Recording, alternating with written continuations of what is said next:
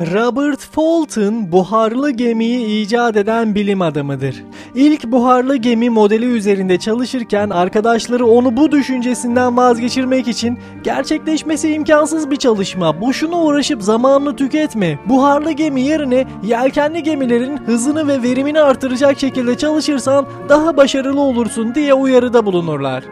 Bu sözler üzerine Robert Fulton hayır olmaz der. Gelişmek için dış kaynaklara dayanan bir şey beni ilgilendirmez. Güç o şeyin kendi içinden gelmeli der ve çalışmalarını yoğun bir şekilde geliştirerek bugünkü gemilerin atası olan buharlı gemiyi üretmiştir. Bir ruhum var benim. Olmadığını söylemeyin. Beni kesip açsanız onu bulamazsınız. Buharlı makineyi de kesip açsanız buharı bulamazsınız. İnanılır gibi değil ama makineyi yürüten buhar demiş Bernard Shaw. Değerli dinleyenler biz de öyle değil miyiz? İçimizde ruhumuz var. İçimizdeki ruhu göremiyoruz ama hissediyoruz değil mi? Var. Düşüncemiz var. O zaman düşünelim, ona göre hareket edelim. Hayatı yaşıyoruz. Yaşarken peki nasıl yaşıyoruz? Nereye doğru gidiyoruz? Hiç düşündünüz mü? Bunu bir düşünerek biraz daha kaliteli, biraz daha iyi bir hayat sürmüş olabiliriz.